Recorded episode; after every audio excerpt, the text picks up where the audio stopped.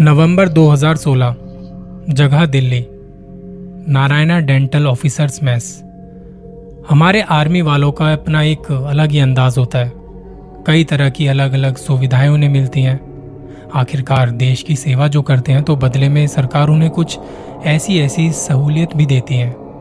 उन्हीं में से एक सुविधा ऐसी है, जैसे आर्मी वालों के लिए ऑफिसर्स मैस बने होते हैं, जिनका उपयोग वो अपने बड़े बड़े फ़ंक्शंस एनुअल मीटिंग्स जैसे समारोह के लिए करते हैं।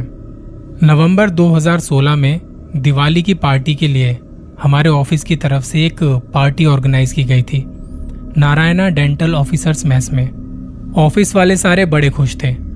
एक तो पार्टी जो ऑफ़िस में कभी कभी होती है, और ऊपर से ऑफिसर्स मैस में, इसका तो अपना ही मज़ा होगा।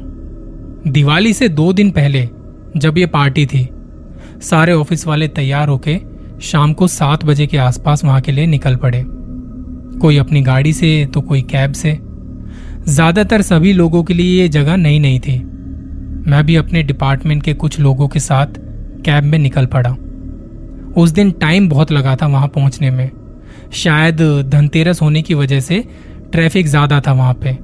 वैसे भी दिल्ली की सड़कों पर ट्रैफ़िक शाम को अक्सर मिलता ही है।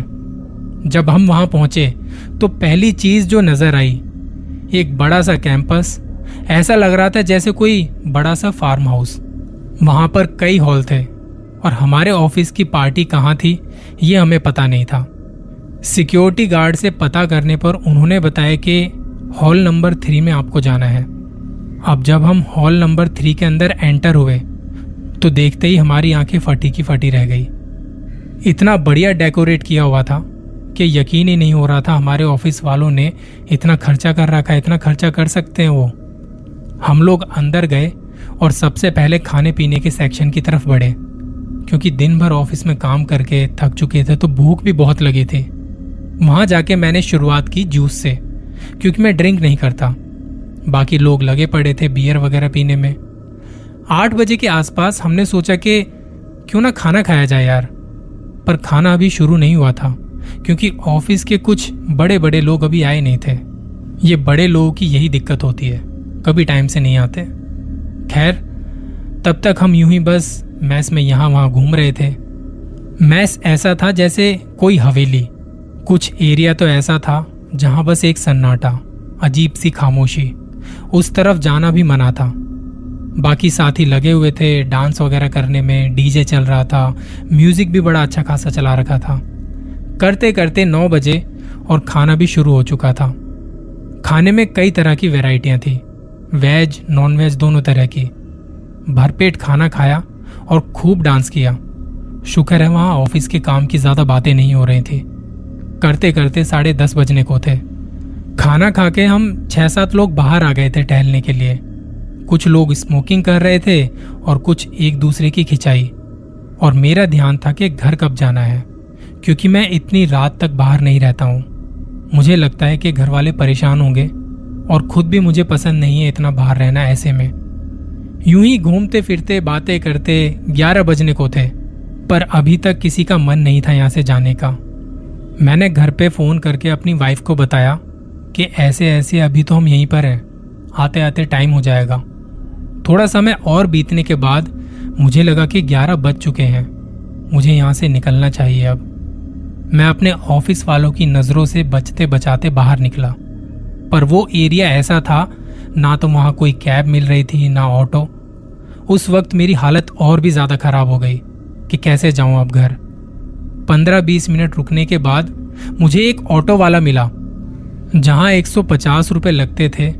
उस ऑटो वाले ने मुझसे साढ़े तीन सौ रुपए मांगे। सही बताऊँ तो उस वक्त मुझे बस वहाँ से निकलना था। तो मैंने कहा कि चलो भैया। साढ़े ग्यारह बजे तक हमारा ऑटो वहाँ से निकल पड़ा था। मेरे मन में चल रहा था कि ये ऑटो मैं घर के सामने ही रुकवाने वाला हूँ। साढ़े तीन सौ रुपये दे रहा हूँ यार। मैं किसी को भी बता के नहीं आया था। और मुझे लगा कि वो लोग मुझे ढूँढने ना लगे तो मैंने फ़ोन को भी ऑफ़ कर दिया, क्योंकि बैटरी बहुत कम बची थी। हम लोग थोड़ा आगे चले ही थे कि तभी मुझे याद आया कि दिल्ली कैंट के बारे में, दिल्ली में ये जो जगह है ना, ये बड़ा हॉन्टेड एरिया माना जाता है। वहाँ के रास्ते एकदम खाली पड़े थे। कोई कोई गाड़ी नज़र आ रही थी बस। कहीं कहीं पे तो लाइट भी नहीं जल रही थी। एकदम अंधेरा। दूर दूर तक कोई नहीं। थोड़ी थोड़ी देर में ट्रक वहाँ से गुजर रहे थे। रात के वक्त वैसे भी ट्रक ही चलते हैं। जब हम दिल्ली कैंट वाले एरिया के आसपास से गुजर रहे थे तो वहाँ एक रेड लाइट आई। और ऑटो रुक गया। सत्तर सेकंड की रेड लाइट थी वो। मैं अपने पैरों को ज़ोर ज़ोर से हिला रहा था। जब भी मेरे दिमाग में एक टाइम पर कई सारी बातें चलती हैं तो मैं अपने पैरों को हिलाता रहता हूँ। ऑटो वाले को मैंने कहा कि भैया, कोई नहीं है, हम निकल सकते हैं यहाँ से। तो उसने कहा, भाई साहब, यहाँ कैमरे लगे हुए हैं। मुझे लगा, बात तो सही है। हम जिस रोड पर थे, वहाँ लेफ़्ट साइड में बस जंगल ही जंगल था और एकदम अंधेरा। राइट साइड में चलता हुआ रोड। कभी मैं लेफ़्ट में देखता तो कभी राइट में। थोड़ी देर में रेड लाइट ग्रीन हुई और उससे दो सेकंड पहले मैंने जब लेफ़्ट में देखा तो वहाँ कोई औरत खड़ी थी। वो ऑटो की तरफ़ देख रही थी, पर उससे पहले वो आती या कुछ बोलती या कुछ करती, हम वहाँ से निकल पड़े थे। मैं एक पल के लिए घबरा गया था कि ये क्या था। मेरी हिम्मत नहीं हुई ऑटो से बाहर देखने की। मुझे लगा शायद मेरा वहम होगा। थोड़ा आगे चले तो एक और रेड लाइट 120 सेकंड की। ऑटो रुका और ऑटो वाला बाहर निकला। ऑटो की हेडलाइट देखने लगा। वो जल बुझ रही थी। वहाँ भी एकदम अंधेरा था। बस कुछ गाड़ियों की रोशनी नज़र आ रही थी। ऑटो वाले के बाहर निकलते ही मैंने अपने हाथ में फ़ोन देखा और सोचा कि क्या इसे ऑन करूँ। इसी सोच में मैंने अपना मुँह ऊपर करके सामने की तरफ़ देखा। तो वहाँ मुझे वही औरत नज़र आई। जो ऑटो के बिल्कुल सामने खड़ी थी। इतने में ऑटो वाला खड़ा हुआ और वो गायब। मुझे समझ नहीं आ रहा था कि ये सब क्या हो रहा है।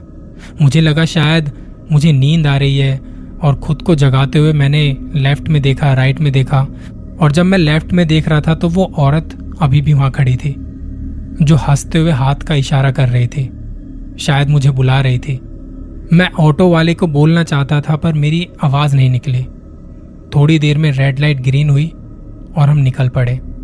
अब एकदम से मैंने ऑटो वाले को कहा, भैया, और कितनी रेड लाइट है इस रोड पे? उसने कहा कि आगे एक और है बस। उसके बाद तो सीधा सीधा रास्ता है, आराम से निकल जाएँगे, जल्दी पहुँच जाएँगे। मैं मन ही मन सोच रहा था कि ऑफ़िस वालों के साथ निकलना चाहिए था यार, उनके साथ निकलना ठीक रहता। मुझे पता नहीं क्यों कुछ अजीब सा लग रहा था। एक घुटन सी हो रही थी। मौसम ठंडा था और रास्ता एकदम सन्नाटे भरा। आगे चल के एक आखिरी रेड लाइट भी आ गई, जैसा कि ऑटो वाले भैया ने बताया था। नब्बे सेकंड की, और उस वक्त एक एक सेकंड भी बहुत भारी लग रहा था मुझे। हमारे रुकते ही मेरे राइट साइड से एक औरत आई, जिसके हाथ में एक बच्चा था। कुछ मांगने लगी खाने के लिए। मैंने अपनी गर्दन हिलाई, दो तीन बार मना करने पर भी वो नहीं मानी। और उसके बाद एक अजीब सी आवाज़ आई, जैसे कोई घुर्रा रहा हो। वो आवाज़ सुनते ही मेरी दिल की धड़कनें तेज हो गई। मैंने राइट साइड देखा तो वो औरत वहाँ नहीं थी, पर आवाज़ अभी भी आ रही थी। इस बार मैंने ऑटो वाले को कहा कि, भैया, ये आवाज़ कैसी है? ऑटो वाले ने कहा, कौन सी आवाज़ भाई साहब? यही जो अजीब सी आवाज़ मुझे सुनाई दे रही है। ऑटो वाले ने कहा कि, लगता है भाई साहब, पार्टी ज़्यादा हो गई आपकी, और हंसने लगा। मेरा मन तो था कि ऑटो वाले को बताऊँ कि पार्टी कितनी हुई है, पर वो आवाज़ मुझे मुझे ही क्यों सुनाई दे रही थी? मैंने अपनी लेफ़्ट साइड में देखा। देखा तो वहाँ वो औरत खड़ी थी और मेरी तरफ़ हाथ से इशारा कर रही थी। तभी अचानक से वो औरत भी आ गई जिसके हाथ में एक बच्चा था। वो कुछ मांग रही थी अभी भी। मैं बिल्कुल नहीं समझ पा रहा था कि ये सब क्या हो रहा है और क्यों हो रहा है। बारह बजे के आसपास दिल्ली कैंट वाले रोड पर जहाँ दूर दूर तक कोई नहीं। और मैं उस वक्त इतना घबराया था कि कुछ समझ नहीं आ रहा था। मैं ज़्यादा कुछ सोच पाता, तभी मेरे लेफ़्ट साइड वाली औरत मेरी तरफ़ आने लगी। मैंने कहा, भैया, चलो जल्दी यहाँ से। तभी लाइट भी ग्रीन हो गई और वो औरत भागती हुई ऑटो के साथ आने लगी। वो चिल्ला रही थी और और जिसके हाथ में बच्चा था, वो भी ऑटो के साथ साथ भाग रही थी। ऑटो वाले ने जैसे ही वो दिल्ली कैंट वाला रास्ता पार किया, वो दोनों गायब और अब कोई चिल्लाने की आवाज़ नहीं थी। मैं इतना घबराया हुआ था कि मेरी साँसें चढ़ने लगी। ऑटो वाले ने कहा, क्या हुआ भाई साहब? आप ठीक तो हो ना? मैंने कहा, जल्दी से घर पहुँचा दो भैया, बस। थोड़ी देर में हम घर पहुँच गए। मेरे घर के सामने एक छोटा सा मंदिर है। मैंने उस ऑटो के किराए के पैसे दिए, मंदिर के सामने हाथ जोड़े, भगवान का शुक्रिया अदा किया। और मैं घर के अंदर आ गया। फ्रेश होके पहले तो मैंने खुद को शांत किया और अपने बिस्तर पर आके लेटा तो वो आवाज़ मेरे कानों में गूंजने लगी।